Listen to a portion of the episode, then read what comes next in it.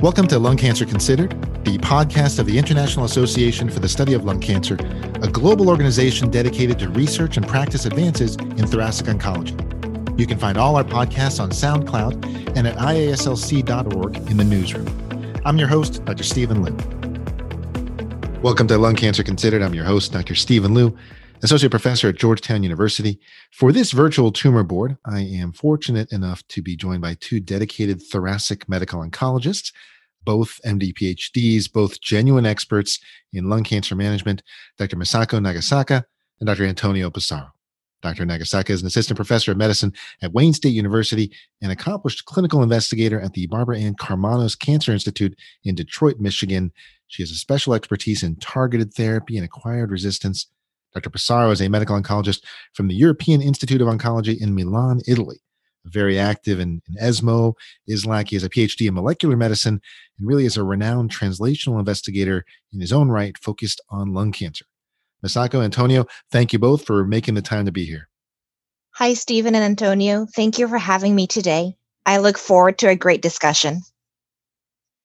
Thanks very much, Stephen. It's a great pleasure to be here today. Thanks for the invitation. Today, for this virtual tumor board, we'll be discussing a case with stage four non small cell lung cancer. The patient we're discussing is a 55 year old male non smoker who presents to the emergency room with shoulder pain. An x ray there showed a lytic lesion in the humerus. CT revealed a five centimeter left lower lobe lung mass, enlarged mediastinal adenopathy, and multiple bone metastases. A CT guided bone biopsy performed in the hospital revealed metastatic adenocarcinoma. A reflex panel at the hospital showed EGFR, ALK, ROS1, and BRAF were all wild type. Patient was discharged from the hospital with pain medications and has been referred to your outpatient clinic Misako, let's start with you. As you see this patient now with biopsy confirmed stage four non small cell lung cancer, what is your next step? Sure. So, in essence, this is a patient with metastatic lung adenocarcinoma with limited molecular testing results from a bone biopsy. For all metastatic non small cell lung cancer, especially adenocarcinoma patients, I have been doing liquid biopsies at the time of advanced metastatic diagnosis because this will increase the chances of detecting a targetable mutation, as shown in the Nile paper. Tumor can be damaged during the decalcification process performed on bone biopsy specimens, and the results may not be reliable. So, if in this case the liquid biopsy is negative, I would probably encourage the patient to get a lung biopsy for molecular testing which ideally should be done through NGS so that rare genomic alterations are not missed. Also, I would have the patient complete staging workup by getting an MRI of the brain. So it's a, a good point on the bone biopsy. The decalcification process can can certainly damage the the DNA. So important to look at all these details uh, when we're seeing them in our clinic. Antonio, can you comment on your approach to the molecular testing in this situation? So we know that uh, molecular testing is crucial for patients with lung cancer, and in my opinion, are potentially life-changing, in particular for non-smoker lung cancer patients. In our case, if we consider the scientific available data on different predicting a potential biomarker in non-small cell lung cancer, we found a non-complete molecular report, but, and we have a big but here, I uh, this incomplete or minimal report, including EGFR, ALK, ROS, and BRAF, reflects the current heterogeneous status for molecular analysis in different countries. For example, in Italy, those four genes are the only four that generally are investigated in the majority of molecular lab in the first step with the PD-L1 expression. And for example, BRAF analysis is not mandatory in UK. Recently, these country-based differences are reported by an interesting consensus paper just published on lung cancer by Keith Kerr and uh, a group of European colleagues. To date, in Italy, NGS has a take-up rate of 34% with a significant difference between a territorial hospital and cancer center. And luckily, in my cancer center, we are able to use a, a large NGS panel for each new diagnosis on stage four non-small cell lung cancer in particular for non-squamous. And generally, we are used to wait the full report before starting the first line treatment. Wow, 34% NGS uptake right now in Italy. That's that's certainly a lot lower yes. than you'd like. Antonio, any role for liquid biopsy in Italy right now? Yes, only in investi- investigational setting. So in Italy, the, we have a reimbursement for liquid biopsy only to investigate the EGFR mutation. And the other indication for liquid biopsy at the present time are only in trial or in investigational setting. So a reminder that that access to some of the technology still is is suboptimal. We think. In this case, taking note that this was a bone biopsy, we refer this patient for a CT guided lung biopsy, and that does show adenocarcinoma, TTF1 positive. Here we have our PDL1 result as 70%. So NGS is ordered, uh, but is still pending when we see him. This patient sees their results. Shoulder pain is actually pretty well managed, no other real symptoms, known metastatic non small cell lung cancer, high PDL1. He asks if he can start immunotherapy now there's certainly a lot of interest in immunotherapy. We have direct to consumer advertising. We have a lot of social media and lay media really eh, sort of exposing the, the real success with immunotherapy. And so this patient asks if he can start while the NGS is pending. So, Antonio, not an uncommon situation. PDL1 is immunohistochemistry that really should come back in a day. NGS usually takes about two weeks. Can you comment on the use of immunotherapy before we have those NGS results? So uh, this is a very common situation in daily clinical practice, Stephen. So the as you just uh, remind, the turnaround time for PD-L1 immunochemistry is about uh, five, seven days, uh, while the turnaround time for the NGS in about two weeks. So uh, consider this working time. Mostly we receive the PD-L1 before the full molecular report. Um, based on the different timeline, it's so complex to balance and discuss with our patient the need to wait with an untreated lung cancer. So uh, I'm a very target believer, and I don't recognize to the PDL1 and XG role, in particular in absence of wide molecular understanding in cell patient. And using immunotherapy without a wide and clear molecular portrait could be potential survival limiting factor, in my opinion it is difficult i know but in my opinion we have to share this information with our patient and improve their understanding on potential failure of specific cancer treatment when a complete biology protein is missing. Yeah this is uh you know there's a lot of data now that immunotherapy largely ineffective in driver positive lung cancer. So if a, a driver is present we don't want to we don't want to give an ineffective treatment and there can be more toxicity if we go out out of order if we start with immunotherapy followed by targeted therapy really that can be you know a, a, dangerous type of treatment but it is difficult to wait. You know lung cancer is an unrelenting disease and it is difficult to to sort of sit and wait with with no treatment ongoing. Misako do you ever find yourself in this situation? How do you how do you discuss this with your patients Sure. I think this is always a challenging scenario because to the patients, the clock starts the day they are told you might have lung cancer and not the day of the biopsy or when the tumor reaches the lab. The wait time of two to three weeks from the biopsy could feel like forever. So I would definitely try to listen to the patient to try to learn where his or her anxiety is coming from. Sometimes patients have heard that tumors explode once the biopsy needle goes in, and you have to tr- start treatment immediately. Sometimes a patient could be trying to manage the timing of a special family event, like a daughter's wedding or a son's graduation. I try to explain that in general, waiting for a few weeks to obtain the molecular testing results do, does not make the tumor explode.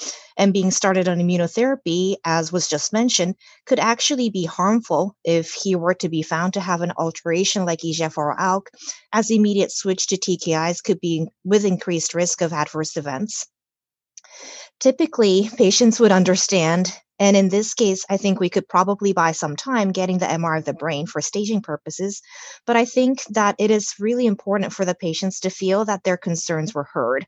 I have had patients who were correctly told to wait for molecular testing results from their original oncologist, couldn't wait, and went to someone in the community who would give them immunotherapy the next day, and then came to me for a third opinion. It turns out that these patients felt that their original oncologist quickly dismissed their concerns and went to go see someone who would listen. Yeah, that's a, a good point. I mean, waiting is, we know, the the best management, but you need to explain to the patient. It really does need to be a, a partnership there to to make sure everyone understands. So let's let's move forward to this case, non-smoking male, uh, metastatic adenocarcinoma lung. We do wait We have high PDL1, and here the NGS shows a KRAS mutation, but it's a KRAS G12D. That mutation, a bit more common in non smokers, low tumor mutational burden. That PDL1 was 70%, uh, great performance status, no notable comorbidities, normal organ function, and as we mentioned, pretty minimal symptoms. So for high PDL1, KRAS G12D, Antonio, what's your preferred regimen here for, for PDL1 high non small cell lung cancer? So in Italy, the only approved immune checkpoint inhibitor for patients with metastatic lung cancer with a high PDL1 is pembrolizumab.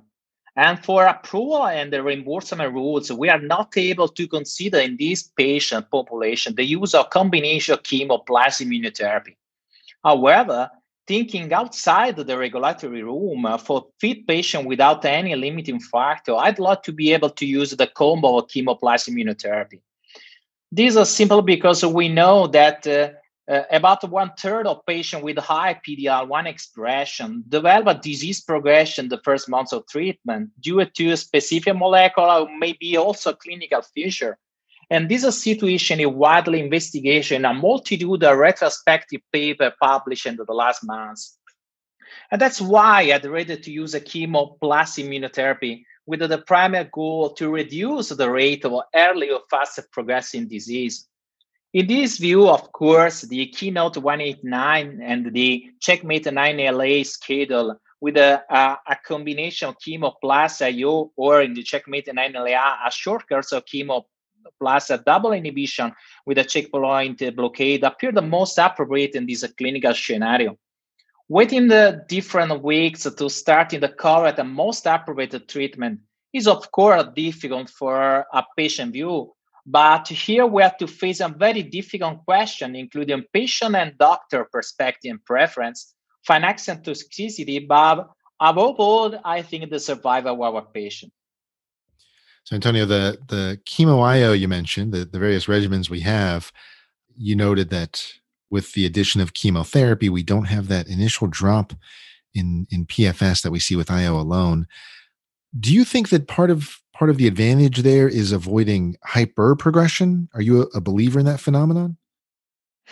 it's a very good question. So it is uh, it's difficult to understand the in the clinical setting the hyper progression of the fast progression or the resistant patient. So I I, I don't understand the the different when we treat a patient in the clinical practice outside for the investigational setting. But it's clear that uh, maybe one third of our patient is uh, resistant to, to immune checkpoint blockade. Sometimes for the ACOPS, that is, uh, I think, a crucial factor for our patient. But uh, in other in other kind of patient, it's difficult to identify the key factor of the resistance. So uh, the using of the combination maybe to date is uh, the only way to improve this uh, this rate of drop down in the first months. And uh, also, in particular, in patients with uh, no smoking habit, they have, a very different uh, and uh, um, particularly tumor microenvironment. Hmm, interesting. So, the the non-smoking history maybe would push you more towards the addition of chemo there if it were available. So, right now in Milan, uh, your regulatory authority is, is going to allow immunotherapy alone, but you do see maybe a role for the addition of chemo if you had access to it. Misako, PDL1 high, non small cell lung cancer, KRAS G12D, what is your preferred approach? Sure. So I would offer pembrolizumab single agent or carbo pembrolizumab or clinical trials in the setting after figuring out the patient's preference and goals. Keynote 024 and the PDL1 high group from Keynote 042 showed excellent results over chemo, so single agent pembro I think is appropriate. But at the same time, he is young at age 55, doesn't have other comorbidities, and would likely tolerate chemotherapy combination or a clinical trial where follow up could be more intense. The updated published data last summer from Keynote 189 showed that the median OS was not reached in the PDL1 at or more than 50% group, and it is possible that the upfront combined chemo IO could be better than single agent Pembro, although cross trial comparison I think must be done with caution. Hmm. Now, I think my approach is is probably Pembro alone as well in the setting of minimal symptoms, but I think Antonio brings up some good points. One thing we haven't mentioned a lot of would be another approved regimen, uh, nivolumab plus ipilimumab or dual checkpoint blockade based on Checkmate 227. Antonio, is this regimen available in Milan? No, unfortunately, no, we cannot use this combo. Uh, we have only for patient with a high PD-L1 in first uh, first line pembro, and uh, for patient with uh, no high PD-L1, so less than 50%, we can use the combo of chemo plus pembro, both in squamous and non-squamous. Understood. Now, Misako, that is a, an FDA approved regimen, the Checkmate 227 regimen. Is this one that you use, or, or do you see a place for this in your treatment algorithm? I actually haven't used this after it got approved, and I was using this only on clinical trials. I guess you could consider this when patient declines chemotherapy and IO combination, because this is an IO-IO combination. Um, I do have a patient who basically declined chemo IO combo because uh, he was a professional guitar player who was concerned about neuropathy and just didn't want chemo at all. So, in that kind of setting, you could consider. And I guess you could also consider in high TMB, although that kind of biomarker is controversial still, and you still have to have a PD-L1 of 1% or higher. Yeah, the label is for PD-L1 positive. I think the most compelling data were probably in the PD-L1 negative group, where exactly hazard ratio is better. That that's where I use it sort of off label. I'm really swayed by the durability there when we can, but um, agree that is not part of the label. For PD-L1 high, uh, IO alone, I think all three of us had mentioned Pembro. We do have other PD-1 inhibitors available and PD-L1 inhibitors. Atezolizumab is approved in this space. More recently, cemiplimab approved here. Um, Misako, any role for these agents? So I think the median OS that were reported from IMpower 110 and the study 1624 both showed similar results to Keynote 024 and Keynote 042 PD-L1 high group. So I wouldn't be opposed to these regimens, but I wouldn't necessarily go select these over Pembro, at least from a scientific point of view. Though things might change when or if the cost of these drugs become dramatically different. Yeah, I guess I don't see a, an impetus to make the change. I think they're both pretty reasonable. And if if insurance was pushing me one way, I, I wouldn't have a, a, concern about that. Antonio, do you foresee maybe these agents playing a role if if the price point comes in differently in Italy? So today the EMA uh, approved the atezo immunotherapy for first line setting. So I think that in, in the next weeks or some months uh, we'll be able to use atezo also for PD-L1 a high first line. So, but I think that uh, this uh, not change our approach uh, for this kind of patient, uh, in particular when the molecular propriety is already and very clear.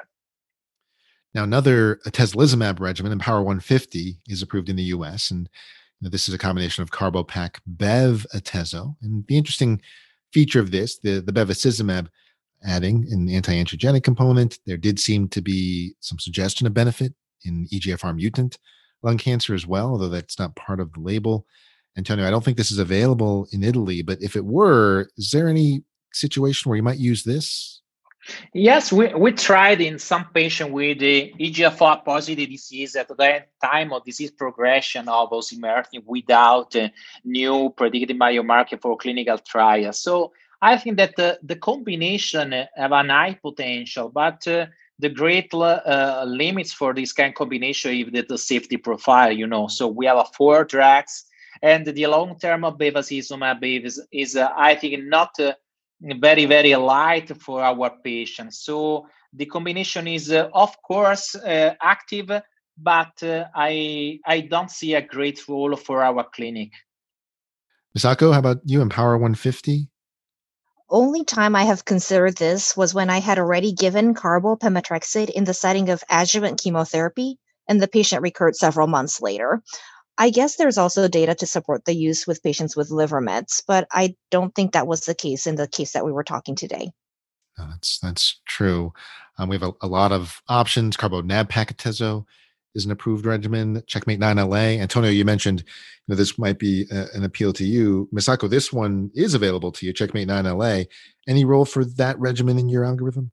So I personally don't see the benefit of 9LA over other regimens, and I also can't seem to find the right patients with the right scenario. So they're fit enough to get Nivo, IPI, and chemo, but for some reason you like to limit the chemo to two cycles, right?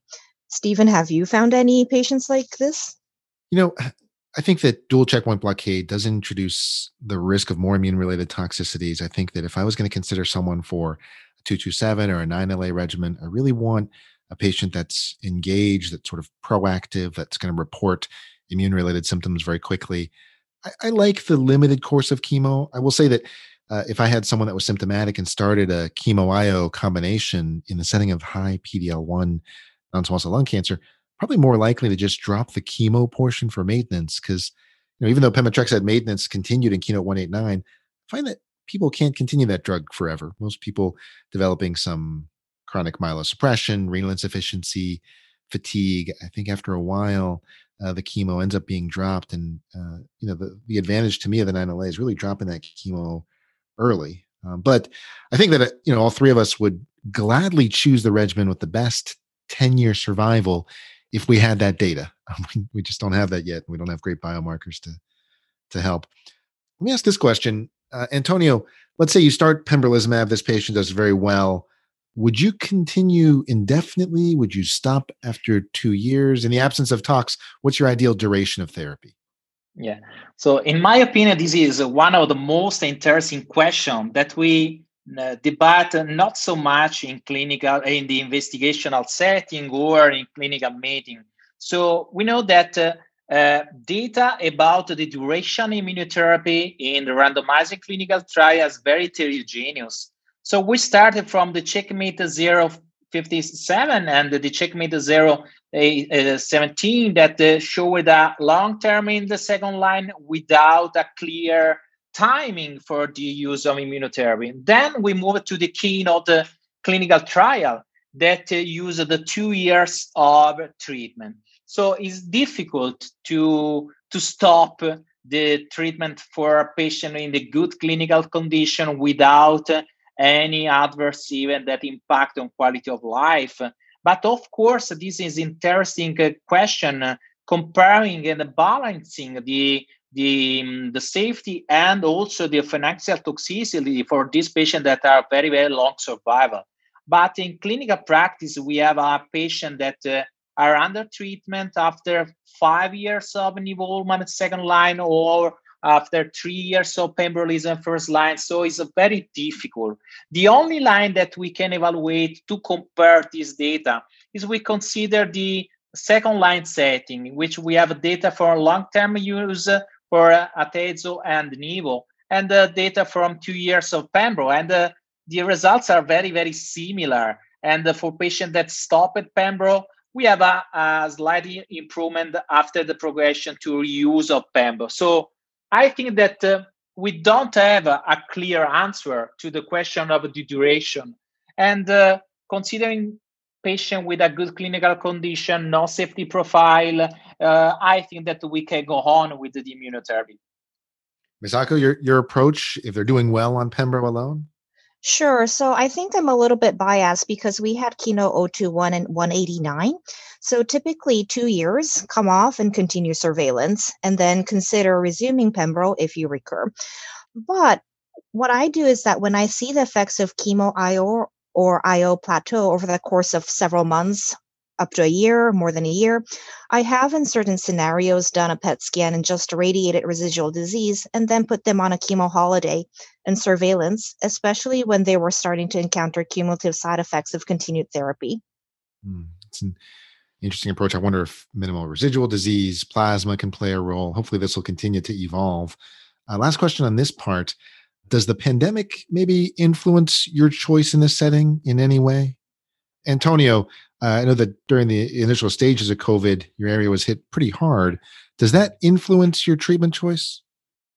Yeah, one, years ago, in the middle of the, the the peak of the pandemic, of course, we we generate a new guideline, new approach based on the quality of the response for our patient, and to assure a very very comfortable situation for our patients. So, but uh, we we work to maintain the clinical activity for our patient to ensure the treatment strategy for our patient. So we we decide to postpone to give a, a immuno holiday for patient after one years for patient that uh, achieve, achieve a response, a great response. But uh, for the other patient with stage four disease, we would try to could go to the same line of our treatment. And how about you, Misako? Any influence there?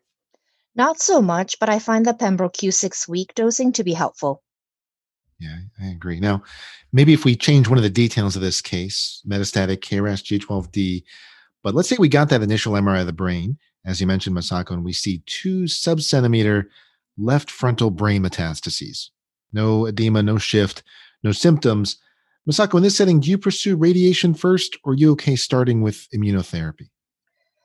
While I don't think it is wrong to start immunotherapy and rescan the brain in a short interval, like six weeks, I tend to have the patient go see RadOnc and get Gamma Knife early on if the patient is in agreement and assuming the molecular testing was done and negative for targetable alterations. I have a few patients who declined Gamma Knife and had a very high PD-L1 score, like 90 to 100%, with asymptomatic subcentimeter brain mets that just melted away with a few doses of immunotherapy. So we could see that kind of response. It is just that it's hard to predict and whom it would work. And worsening brain mets is one of the things I would want to definitely try to avoid. Yeah, that's I think location of the brain mets certainly matters, the likelihood of response. Antonio, any different approach? No, no, I, I agree with Misako. I think that uh, we've got a little bit of data for response from Dr. Sarah Goldberg, you know, but I agree, unpredictable. If it were brainstem, I, I certainly would be very concerned. Frontal lobe, I probably would start treatment and watch closely, but we certainly need a little more data here. Let's add a little more data. You know, we have our NGS report. It shows KRAS G12D, low TMB, PDL1 70%. But let's throw in an STK11 mutation. Antonio, is this changing your recommendations in any way?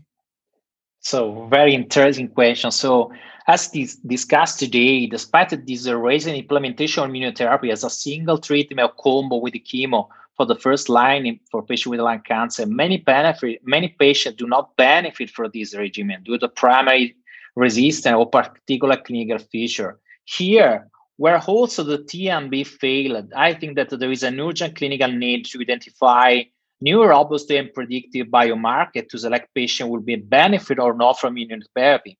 And the STK11 and LKB1 alteration are the, some of the most prevalent genomic driver or primary resistant to be the PD-1 axis inhibitors, in particular in patients with the KRAS mutant lung cancer. However, data today are immature but the occurrence of KRAS and STK11 mutation suggests a more aggressive molecular subtype of non-small cell lung cancer. And particularly, there was an interesting abstract presented during the ASCO 2020 by Dana-Farber Cancer Center group that showed that uh, STK11 mutation were associated with a resistance to immune checkpoint inhibitor in KRAS mutant lung cancer, but not in KRAS wild type lung cancer. And so these are confirmed two distinct immunophenotypes. So in our clinical case, based on these findings, either confirm the user combo approach in the place of immune checkpoint alone would be the best option treatment, hoping to improve the efficacy in feral our patient. Misako, STK11 mutations, are those factoring into your approach at all? Sure. So I believe um, what some of Antonio had mentioned is coming from Dr. Skoulidis's paper from Cancer Discovery, which showed that STK11 mutations were identified as a major driver of primary resistance to PD-1 blockade in KRAS mutant lung adenocarcinoma. So for this reason, if I had this information before selecting first-line therapy, I would probably avoid single agent immunotherapy and do chemo IO but you're not depriving uh, the patient of IO. You're still incorporating that in the regimen. Correct. Correct. Yeah, it's uh, conflicting data out there, but I agree. I think the bar to remove IO is is just too high, and I agree with what you've said. Well, Misako Antonio, this has been really helpful, a fun discussion, but but we are at time. So wrapping up, I do want to thank our listeners. Uh, tune in to find more of our tumor board series wherever you listen to podcasts. If you have an interesting or challenging case you'd like us to consider, send us an email at podcasts, plural, P O D C A S T S, podcasts at iaslc.org. I would like to thank Dr. Antonio Passaro and Dr. Masako Nagasaka for their expertise, their thoughtful answers. Look forward to a time when I get to see you both uh, at an ISLC meeting in person. Thank you, Stefan. Thank you, Mikazago, and thanks to everyone. Thank you for having me. That's it for this episode of Lung Cancer Considered. Thanks for listening. We hope you'll tune in the first and third Mondays of every month. Don't forget to share the podcast with colleagues and friends. We'll see you next time. Thanks. Thank you for listening to Lung Cancer Considered. You can find all our podcasts on our website, www.iaslc.org, in our newsroom, or on SoundCloud. Please take a moment to rank, like, and share your favorite episodes with your colleagues.